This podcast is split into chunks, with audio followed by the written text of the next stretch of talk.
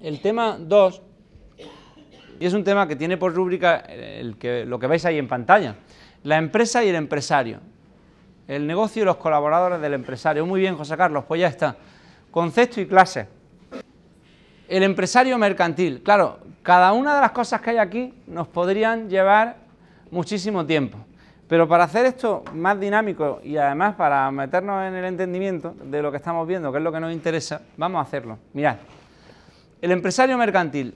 ¿Me puede alguien leer, por favor? Al favor, léenos. Es la persona física o jurídica que por sí o por medio de delegados ejercita y desarrolla en nombre propio una actividad constitutiva de empresa, adquiriendo la titularidad de las obligaciones y derechos nacidos de esa actividad. Pues ya está. Lo único que hemos hecho es definir o dar un concepto de empresario, porque a nosotros lo que nos interesa como estudiosos del derecho mercantil es estudiar el estatuto jurídico del empresario, que es al fin y al cabo quien ejercita una actividad empresarial, y eso tiene consecuencias jurídicas relevantes, pero eh, la misma definición o ese mismo concepto general que tenemos ahí podría ofrecer ya miles de matices. Pongamos el caso, persona física o jurídica, hombre, pues menudo matiz, claro, el empresario mercantil es la persona física o jurídica, claro, es que el compañero Ignacio, Ignacio, ¿qué más, por favor?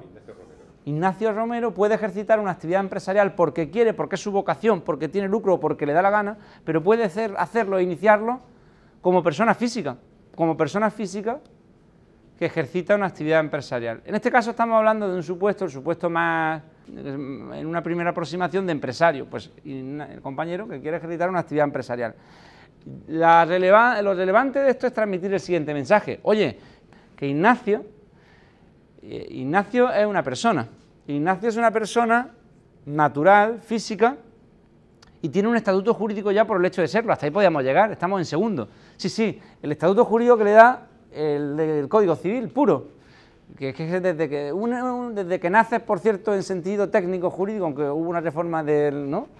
antes había que estar 24 horas separado del feto materno, da igual lo que sea, pero desde el momento que es una persona física y nace jurídicamente, técnicamente, tiene un estatuto jurídico que se le aplica en bloque.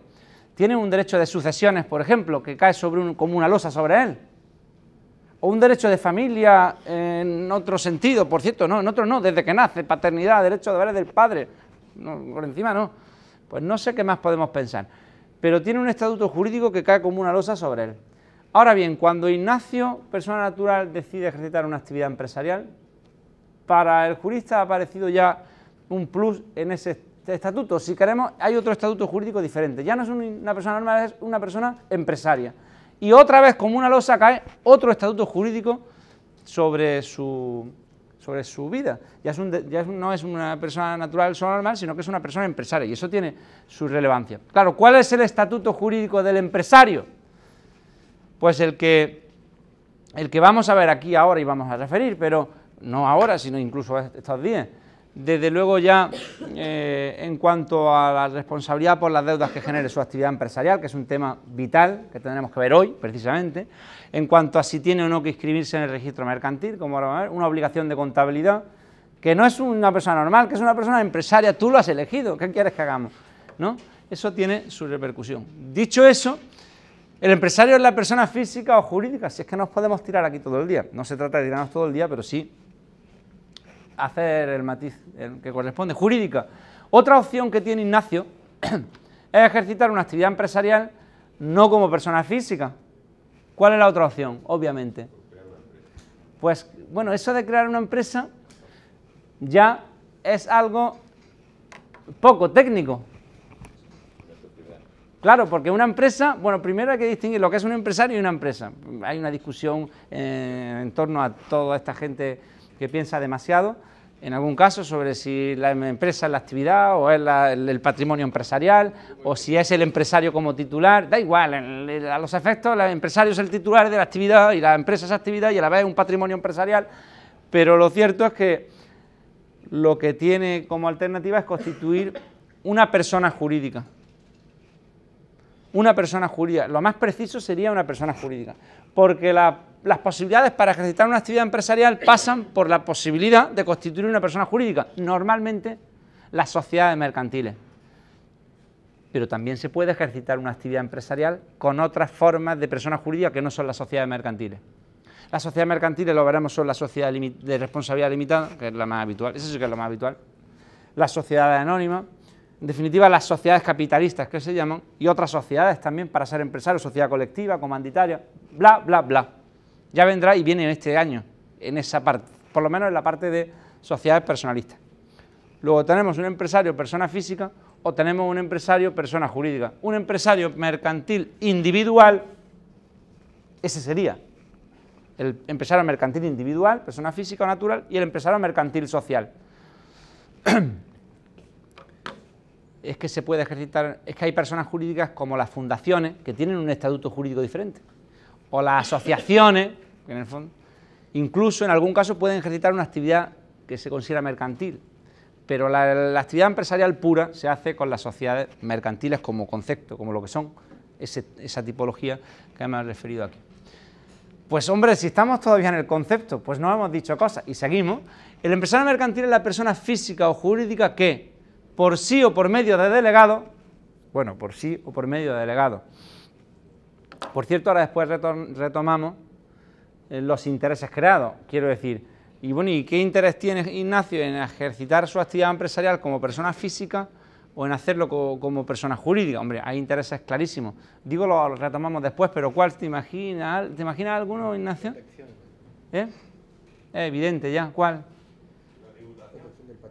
Ese es un, es un, es un juicio de valor también, sí, pero ese influye, pero más el tema de la responsabilidad por las deudas que genera la actividad del riesgo empresarial, la limitación del riesgo empresarial, eso después lo retomamos, y la tributación, por supuesto.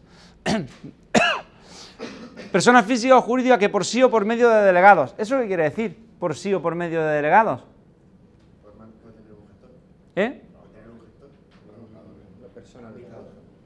Claro, fíjate que él dice puede tener un gestor, puede tener un administrador, todo diferente, porque una cosa es un gestor y una cosa otro es un administrador.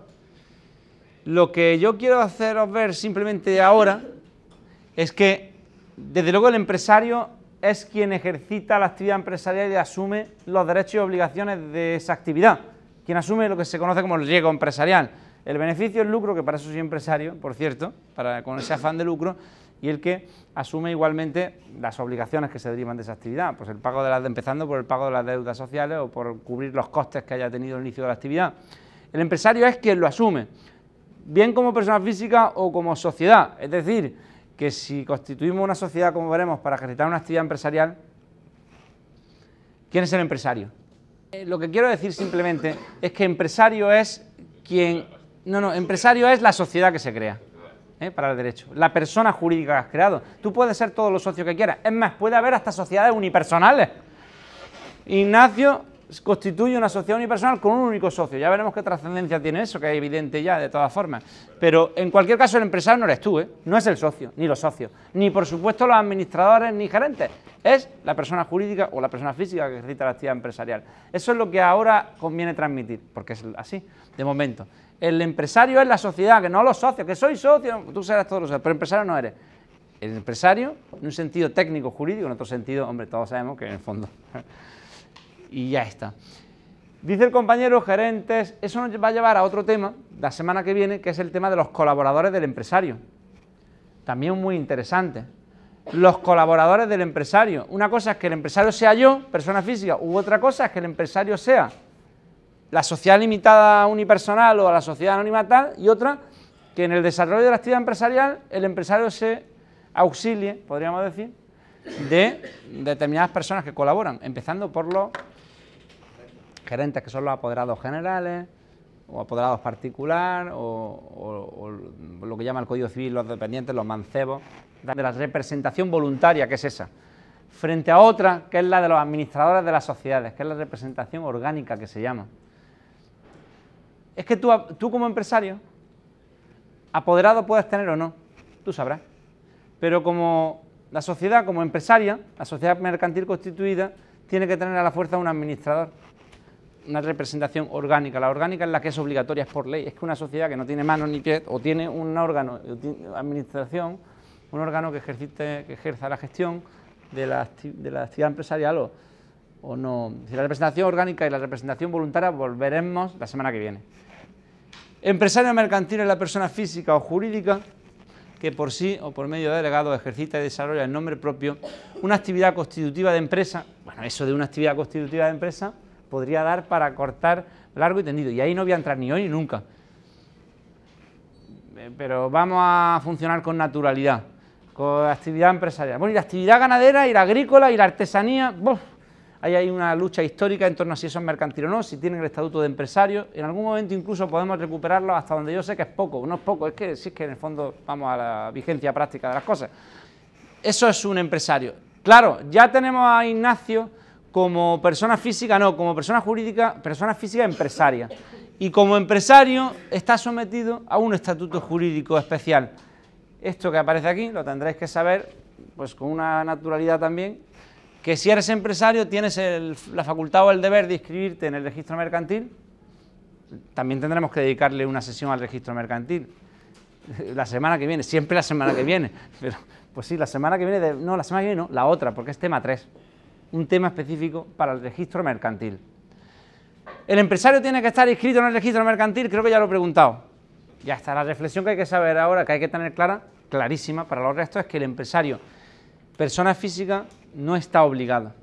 La inscripción es facultativa o potestativa, pero que no se olvide nunca más y que en vuestro patrimonio, en vuestro léxico haya una palabra nueva. Facultativa o potestativa, por favor, que es que no se consiste en que uno hable igual cuando termina quinto, es que pues, la inscripción del empresario mercantil individual es potestativa, es facultativa, potestativa o facultativa, en este ámbito y en tanto otro del ámbito del derecho se habla de una facultad, es potestativa, es decir, puedes o no inscribirte. Inscribirse proporciona ciertas ventajas, que algunas de las cuales van a surgir incluso hoy aquí. Tienen ciertas ventajas y desde luego cierta seguridad jurídica, en materia de responsabilidad, eh, de limitación de responsabilidad, o estás inscrito en algunos casos o no, no tienes ese beneficio de limitación de responsabilidad por las deudas que genere. La inscripción del empresario individual, nos guste o no, es facultativa o potestativa. Por cierto, con una excepción. ¿Tu nombre era, perdona? Manuel, la excepción ya no la sabes, digo yo, si no. El empresario naviero. El que llaman el empresario naviero, la inscripción es obligatoria. ¿El empresario naviero qué es? El empresario naviero, pues todo lo que es el derecho de la navegación marítima, etcétera, tiene que estar inscrito obligatoriamente en el registro mercantil, como empresario individual. En los demás casos, facultativa y obligatoria eh, en el caso de las personas jurídicas. Sociedades mercantiles tienen que estar inscritas en el registro mercantil. Bueno, y si no se inscriben, otra vez, digo, obliga antes facultativa, ahora las personas jurídicas empresariales tienen que, es Digo, y si no se inscribe siendo obligatoria, de hecho, la, pregunta es siempre destinada al error para que sea útil.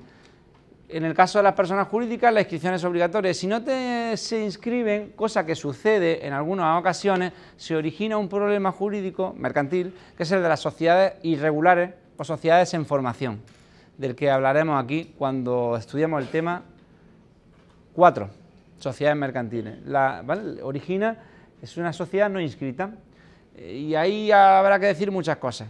Yo lo mejor que puedo hacer es callarme porque si no, no seguimos. Que si eh, la, adquisición de personalidad jurídica plena se dice que se produce con el otorgamiento de escritura pública e inscripción en el registro mercantil. Pero si no se inscribe, funciona. Y si funciona, de hecho, antes de inscribirse puede estar funcionando. lo recuperaremos eso, pero ya lo sabemos.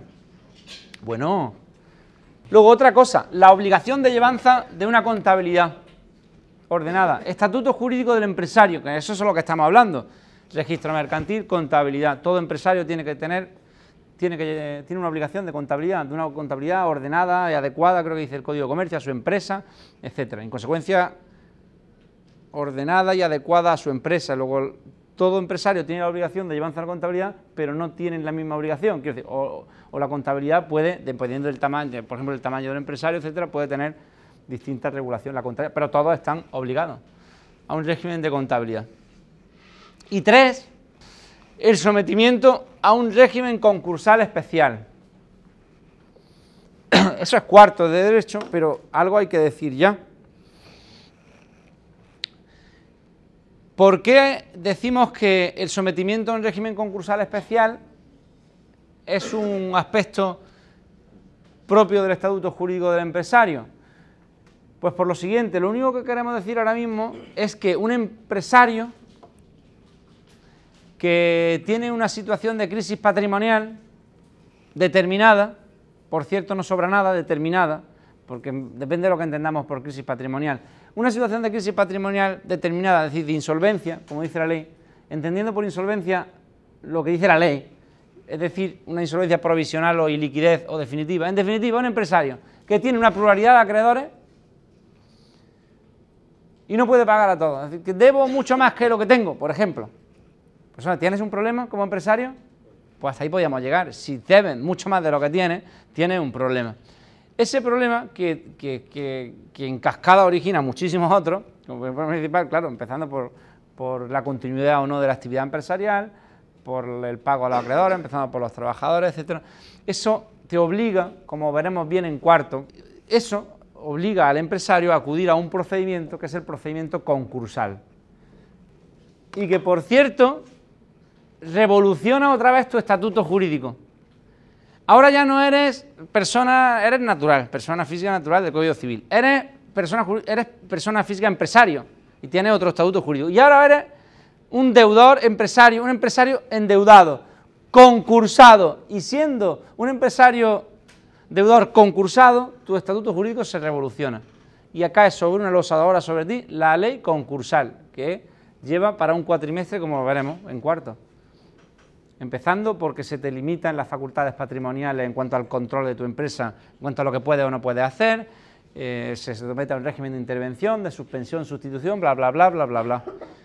Pero eso es algo que hay que tener muy en cuenta cuando hablamos del estatuto jurídico del empresario. Si eres empresario, tienes el riesgo, en este caso, eh, de someterte, si es que se considera un riesgo, que no lo tiene por qué serlo, de someterse a un procedimiento concursal. Si eres empresario, tienes el riesgo, por serlo, de acudir o de tener que acudir a un procedimiento concursal. ¿Eso es un riesgo? ¿Eh? ¿Podía qué? ¿Perdón? Puede oír bien, oír para mejor o darle lugar Exactamente.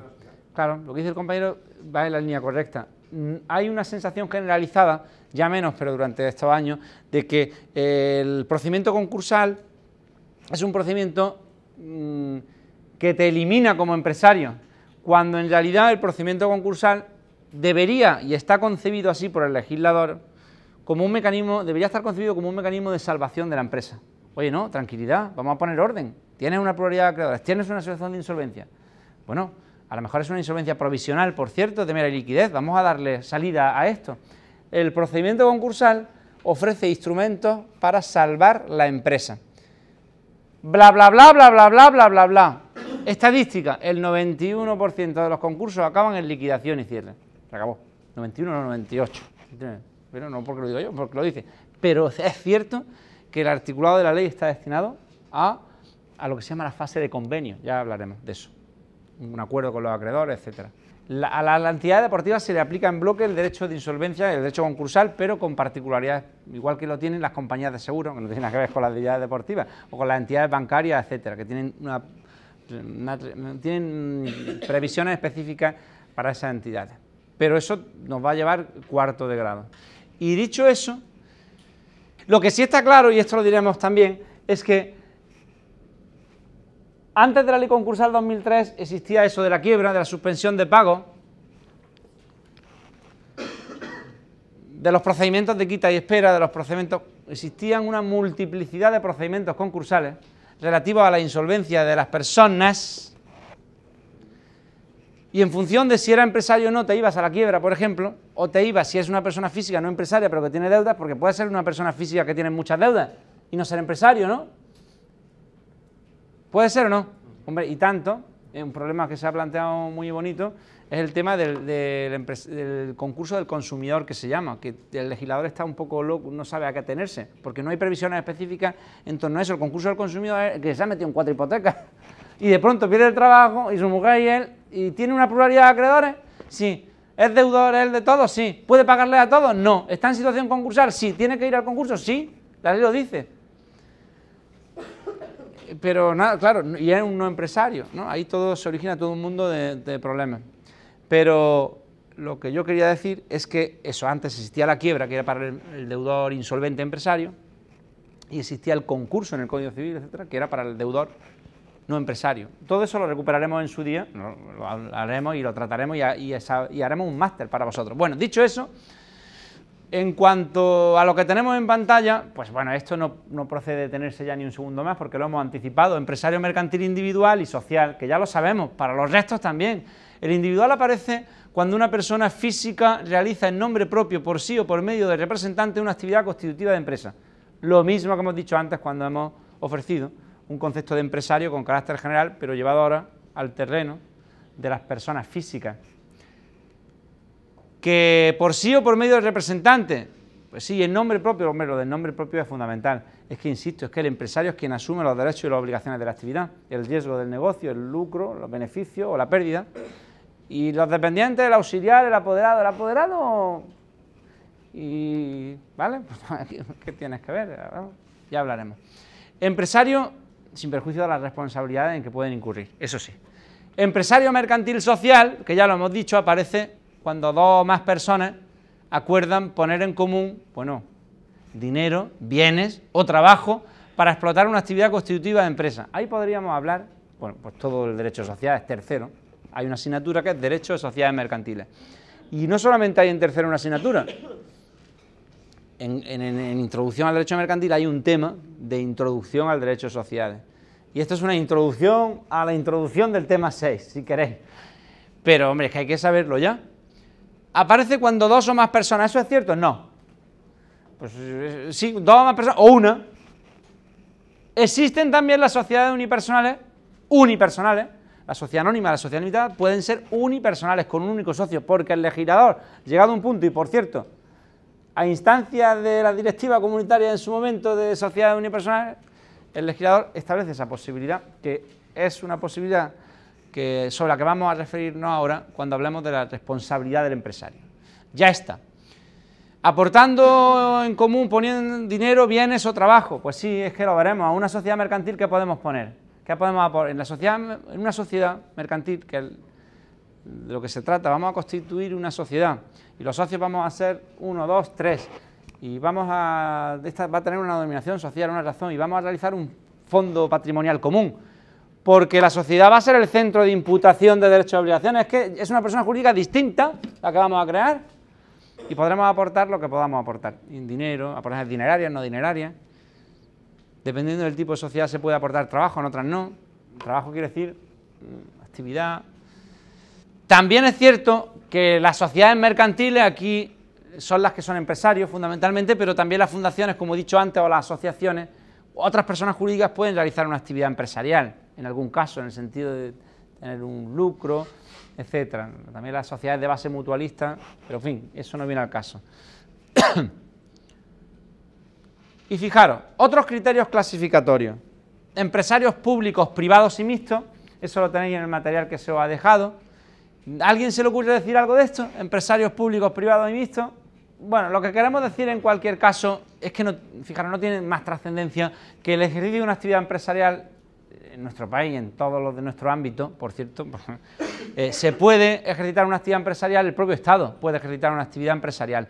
¿Y, cómo la ejercita? Pues constituyendo, y la mayoría en la mayoría de las ocasiones así, sociedades de derecho privado, pero con participación pública, que el accionariado o las participaciones sociales de la sociedad, el 80% lo tiene el Estado, y, a veces mixtas, porque el 80% del Estado y 20% un privado. Eh, esas son las empresas, son formas de derecho privado aunque también junto a esa opción hay otra que es la de utilizar determinadas eh, organizaciones administrativas que habría que ver eh, que desarrollan una actividad empresarial. De hecho, la ley eh, de ordenación y funcionamiento de la Administración General del Estado, esa que hay ahí, es la que fundamentalmente alude en una primera aproximación a lo que sería el ejercicio de las empresas públicas, ¿no? a través de determinadas entidades administrativas, etc. Pero no tiene más importancia que saber que obviamente el ejercicio de la actividad empresarial puede desarrollarse por el Estado por razones de interés público o del tipo que sea. Ahí entraría todo el tema de la privatización, desprivatización, etcétera. Empresarios grandes, pequeños y medianos. ¿Esta nos interesa? ¿Nos aporta algo? Desde el punto de vista del derecho privado, es que esta categoría no ha existido, de derecho mercantil, técnico, puro, privado, es que no ha existido. Con el tiempo, en el, en el ordenamiento jurídico español en general, estas categorías tienen trascendencia. Pero nadie sabe muy bien cuándo es grande, pequeño y mediano, depende del caso particular. Por ejemplo, el legislador español utiliza esas categorías en función de la dimensión del empresario, trabajador, el volumen de negocio, etcétera, etcétera, utiliza siempre dependiendo a efectos, por ejemplo, tributarios, a efectos de contabilidad en otro ámbito, legislación administrativa, pero de derecho privado puro, pues de momento no recuerdo yo alguno, algún caso habrá. Las sociedades de garantía recíproca, que son un tipo de sociedad mercantil, sociedades de garantía recíproca, da igual, tipo, una persona jurídica. Eh, ahí son sociedades que se constituyen para ofrecer garantía, en fin, da igual, no viene al caso eso. Pero yo no las conozco tampoco, al régimen jurídico de las sociedades de garantía recíproca. Pero ahí hay una definición de grande, pequeño, medio empresario, etc. Pero como esa, no hay, digamos, un estatus clarísimo de lo que es una empresa, depende del ámbito en el que se aplique. Ya terminó. Empresario civil y mercantil, también pasamos de corrido en relación a eso. Es, una, es que puede haber un empresario civil, es que es una discusión odiosa, esa, y además el que no produce eh, provecho ninguno. Lo cierto es que hay ciertas actividades como la ganadera, la agrícola, la forestal, etcétera, y la parte de artesanía, que tradicionalmente se han considerado empresas, ejercicio, ejercicio de una actividad, pero civil. Mm, y eso originaba el problema, origina el problema de, bueno, se le aplica el estatuto jurídico de empresario, etcétera. Eso está más o menos superado porque hoy día basta que constituya una sociedad limitada o una sociedad anónima, las denominadas sociedades mercantiles, por la forma, por el tipo societario que has elegido, para que se consideren mercantiles y tienen obligaciones, las obligaciones correspondientes a cualquier empresario. Y, ya está. y empresario extranjero. El empresario extranjero, porque hablamos de criterios clasificatorios, oye, con esto termino, ¿qué pasa con el empresario extranjero? ¿Pasa algo? Si puede venir una persona de otra nacionalidad y ejercitar una actividad empresarial en España, puede venir, puede depender, sí, ah, puede venir y viene. Pero lo que sí tenemos que estar ahí alerta, y no es que me corresponde a mí, a mí es de valorar entonces otro tipo de cosas como son normativas de extranjería, etcétera, que condiciona mucho eh, la posibilidad de ejercitar una actividad empresarial. No es que la condiciona para que no se pueda, sino que hay que cumplir determinados requisitos. En algún caso un permiso de trabajo y un permiso de residencia hay que tener. Y en el ámbito de la Unión Europea prácticamente ni existe desde luego permiso de libertad de establecimiento, libertad de circulación de personas, de capitales, de mercancías, etcétera. Si tiene interés puede pedir un permiso de residencia, pero en el ámbito de un nacional del Estado de la Unión, de la Unión o del espacio económico europeo, puede, por supuesto, ejercitar una actividad empresarial. Ahora bien, se le exige lo mismo con español. Bueno, ¿y qué se le exige a un español para ser empresario, persona individual? pues lo que se le exija. Empezando por si es una actividad empresarial que necesita una titulación o una autorización administrativa, tenerla como decía, pues eh, una funeraria. Pues mira, sí, va a ejercer una actividad empresarial, pero como una funeraria, pues tienes que tener una requisito, una licencia administrativa del tipo que sea. Las obligaciones fiscales, darse de alta ¿eh? para declaración de comienzo de actividad, etcétera, como cualquier otro empresario, punto. Eh, otro epígrafe que merece, en el que merece reparar es el, empresario mercantil individual. Hemos visto los dos tipos de empresarios y ahora vamos a dedicarle un tiempo considerable al empresario mercantil individual, que es una hipótesis de trabajo muy sensata, porque empresario mercantil individual todavía hay y mucho también, claro que sí. bueno, lo que cabe plantearse primero es qué requisitos se exigen legalmente para poder ser empresario mercantil individual. Aquí empiezan a aparecer los preceptos ya, la norma, que es lo propio del jurista. Y en consecuencia convendría tener el código de comercio a mano. Lo que pasa es que el código de comercio para tres, cuatro preceptos de los que vamos a utilizar tampoco es el caso de que haya que volverse, pero convendría tenerlo, empezar a leer preceptos y a interpretarlos y a pensar con ellos. En el caso de los requisitos para ser empresario, pues fijaros lo que nos dice el artículo 1 del Código de Comercio, y es un artículo que, eh, que ha dado también mucho que hablar, pero que al fin y al cabo eh, tiene una formulación sencilla los que teniendo capacidad legal para el ejercicio del comercio se dediquen a él habitualmente. Los que teniendo capacidad legal para el ejercicio del comercio se dediquen a él habitualmente. Eso es lo que dice el Código de Comercio, ese es el material que el operador, el jurista tiene, y lo que yo os quiero decir simplemente es que para ejercitar una actividad como empresario mercantil, lo que hay que tener que es, fijaros, yo iba a lo de la capacidad, y esto sí es formativo para vosotros, también para que os acompañen siempre, y además yo es que eso me lo apuntaría, es que eso sí, eso tiene que salir naturalmente. Una cosa es la capacidad jurídica y otra la capacidad de obrar, ¿eh? Lo sabéis, ¿no? ¿Qué es la capacidad jurídica? La capacidad de ser sujeto de derechos y obligaciones. Claro, la capacidad para ser titular, sí, de derechos y obligaciones. La capacidad jurídica la tiene todo el mundo, es obvio. La tiene el nacido jurídicamente hablando, nacido, pero la tiene. Un nacido y puede tener tres bienes inmuebles y cuatro fincas rústicas, sí. ¿Tiene capacidad para ser titular de derechos y obligaciones? Sí. La capacidad para ser. Y eso es una cosa y otra la capacidad de obrar, ¿eh? ¿Cuál es la capacidad de obrar? Exactamente, la capacidad para realizar válidamente actos jurídicos. Luego una cosa es la capacidad jurídica y otra la de obrar. La de jurídica la tiene todo el mundo, la de obrar no la tiene todo el mundo.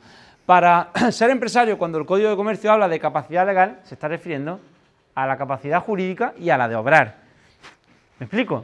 Cuando el Código de Comercio exige para ser empresario tener capacidad legal, se está refiriendo a la capacidad legal entendida como capacidad jurídica y capacidad de obrar, las dos capacidad para ser titular de derechos y obligaciones y la capacidad para realizar válidamente actos jurídicos. Eso quiere decir, o eso nos llevaría aquí, ¿quién no tiene capacidad?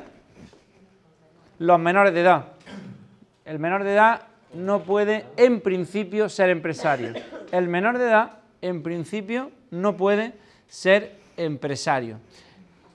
¿Eh? ¿Quién más no puede ser empresario? El incapacitado. ¿Qué es un incapacitado? Ojo, hombre, incapacitado, una cosa es ser incapacitado de hecho, pero bueno, no. La, la incapacitación es una cosa tan grave, una cosa tan grave jurídicamente hablando, que exige una resolución judicial, una sentencia. Incapacitar a una persona no es cualquier cosa. De hecho, la incapacitación equivale a la muerte civil de la persona. Mira, es que esta persona, mm, bueno, dice el Código Civil, es incapaz de gobernarse por sí mismo. Cuando una sentencia judicial dice que esta persona está incapacitada, no es que, no es que sea incapaz, es que está incapacitada, es lo que se llama la muerte civil. Prácticamente, bueno, exactamente habría que entrar ahí en algún matiz, porque, porque una cosa, eh, bueno, no sé si sabéis cómo va un procedimiento de incapacidad, pero la típica abuela que tiene uno en casa, que está ahí, y que eso sí, y que y ahora vamos a incapacitarla, porque encima está con la, o que está con la sobrina, da igual. En cualquier caso, el procedimiento judicial de incapacitación es un procedimiento muy grave interviene el Ministerio Fiscal, si no recuerdo mal también. ¿El Ministerio Fiscal qué hace? ¿No está en, lo penal? No, no, hombre, por Dios, hasta ahí podíamos llegar. El Ministerio Fiscal en las películas sí está en penal, pero está, además de lo penal, está, tiene competencia en el ámbito del orden judicial civil, en muchos asuntos de derecho de familia, por ejemplo, o, en incapacitación, o en concursal. Sí, en concursal el fiscal, mercantil, sí, en lo que se llama la sección de calificación del concurso. No viene al caso, pero la incapacitación, interviene el fiscal, etc. Y lo que apuntaba la compañera, con razón, eh, en la sentencia antiguamente se incapacitaba a una persona, eres incapaz, y luego en un expediente de jurisdicción voluntaria que se llama, que es otro concepto, se designaba ya a la concreta persona que asumía la representación, porque en la incapacitación el juez, y eso al día de hoy, no solamente te incapacita, sino que te dice, por cierto, te somete a un régimen de tutela o de curatela uno u otro en función de la gravedad de tu incapacitación, ¿no? Para gobernarte. ¿Y qué diferencia hay entre la tutela y la curatela? La tutela sí que equivale a la muerte civil. La tutela es tanto como decir, quítate de en medio y donde está este está esta otra persona que te tutela, que es el tutor. Eh, José, vete a la práctica. A la práctica es que mm, eh, este, esa persona está incapacitada, le hemos designado un tutor y tiene un patrimonio, la persona por eso está incapacitada, si no, no estaba incapacitada y tiene su tutor. Y para determinadas actuaciones se necesita, por cierto, aunque tengas tutor, autorización judicial, pero imaginemos la venta autorizada para un para mantenimiento de la propia persona, lo que sea. Pues hay que ir al notario porque hay un tercero que te compra un piso, porque hace falta... Mm, no esperéis en la notaría al incapacitado, ¿eh? que está muerto. Es que el incapacitado ni aparece, aparece el tutor. Y la firma que está allí es la del tutor. No hay otra. En el curador, en la curatela, no ocurre así, porque en la curatela, cuidar, la curatela es una especie de complemento de la capacidad. Y en consecuencia, en esa misma situación, en la notaría allí sí que entra el curador y aparecerá en la firma comprador, vendedor, el curador, que no el tutor, y al lado ¿eh? Parece la del, incapacitado y la del curador. En cualquier caso, estamos hablando del empresario mercantil individual y en particular de la necesidad de que tenga capacidad legal, capacidad jurídica y capacidad de obrar. No pueden ejercitar actividad empresarial los menores de edad ni los incapacitados judicialmente, claro, que es la única manera de estar incapacitado. Ya está. El menor de edad, si cogéis el material y cualquier libro de mercantil sensato, te hablará de él incluso tampoco en el caso del menor emancipado, ¿eh? ni el menor emancipado o, el, ese que se rige como si fuese mayor de edad, el menor de edad no puede ser empresario. Eso hay más que doctrina ya jurisprudencial consolidada. No porque incluso se puede regir como persona mayor, pero el Código Civil cuando habla de este tipo de estatus del menor emancipado o el habilitado de mayor edad, dice, se puede regir como persona mayor, pero para grabar bienes, por ejemplo, para no puede pedir préstamo, grabar bienes, es decir, lo que en el fondo, en sustancia, es el meollo de una actividad empresarial y en consecuencia no tiene capacidad para el ejercicio de la actividad. Fijaros aquí lo que está subrayado. El artículo 5 del Código de Comercio, los menores incapacitados podrán continuar por medio de sus representantes legales el comercio que, tuvieran sus padres o sus causantes.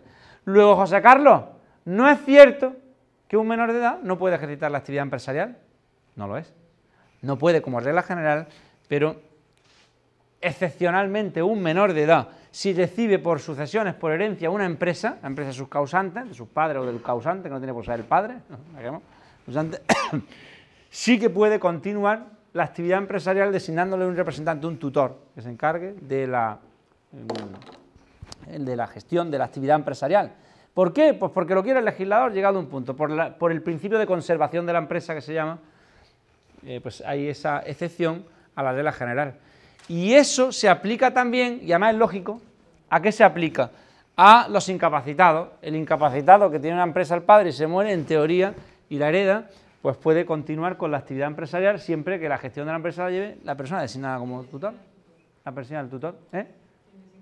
bueno, el, juez correspondiente, porque ahí habrá que abrir el procedimiento correspondiente civil de qué se trate eh, para designar el tutor. ¿eh? En el caso de incapacitado ya lo tendría, pero seguramente sería el propio padre. El, Código Civil nos dice quién puede ser tutor.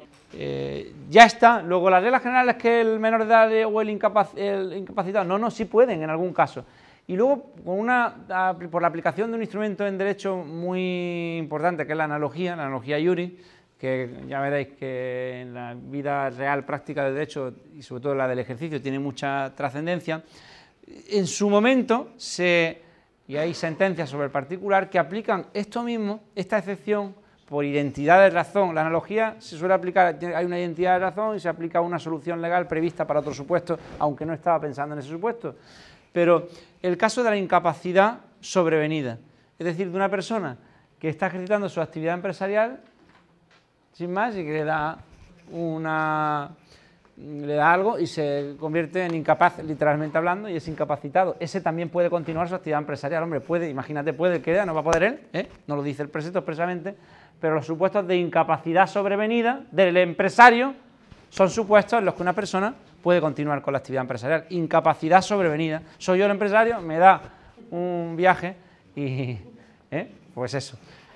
¿Os parece? ¿Y qué más? el artículo 4, tendrá capacidad legal para el ejercicio habitual del comercio las personas mayores de edad que tengan la libre disposición de sus bienes, artículos 1 y 4, lo que hemos dicho. Tener, cuando el Código de Comercio habla de tener la libre disposición de bienes, lo que está diciendo es eh, que tiene capacidad de obrar. Claro, no hay más ahí.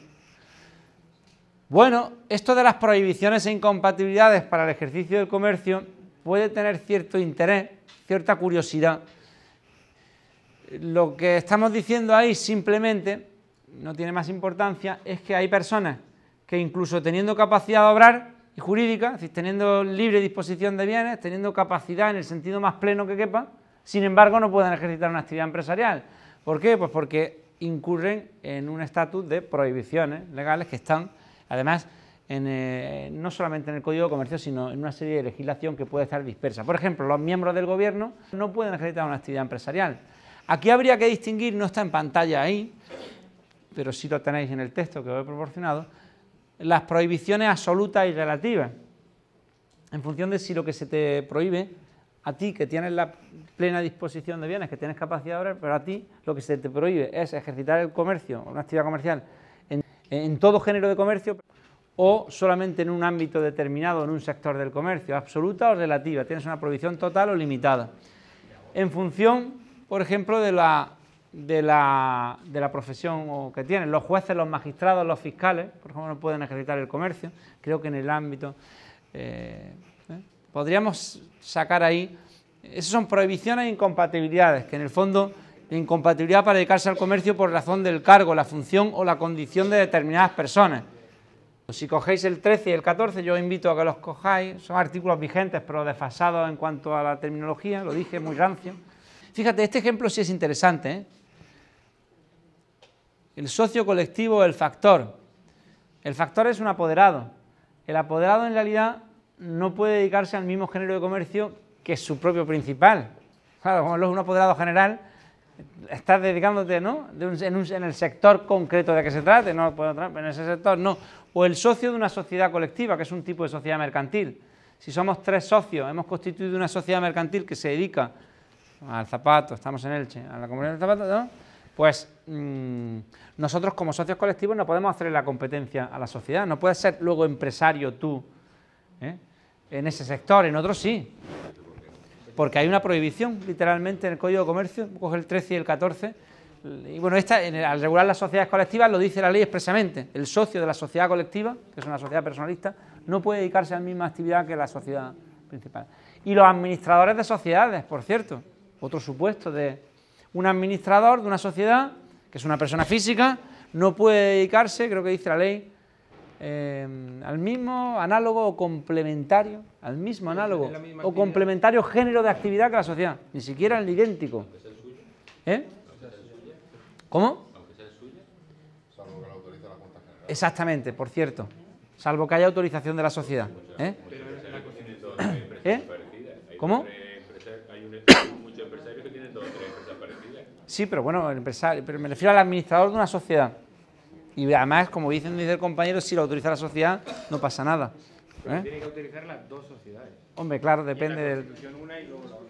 Claro, ahí se originan problemas muy bonitos, por cierto, pero en derecho societario eh, y además de conflicto de intereses de los administradores y de necesidad de omitir, eh, de, no intervenir en decisiones que se toman, etcétera. Pero aquí estamos en la condición de empresario individual y en las prohibiciones o incompatibilidades.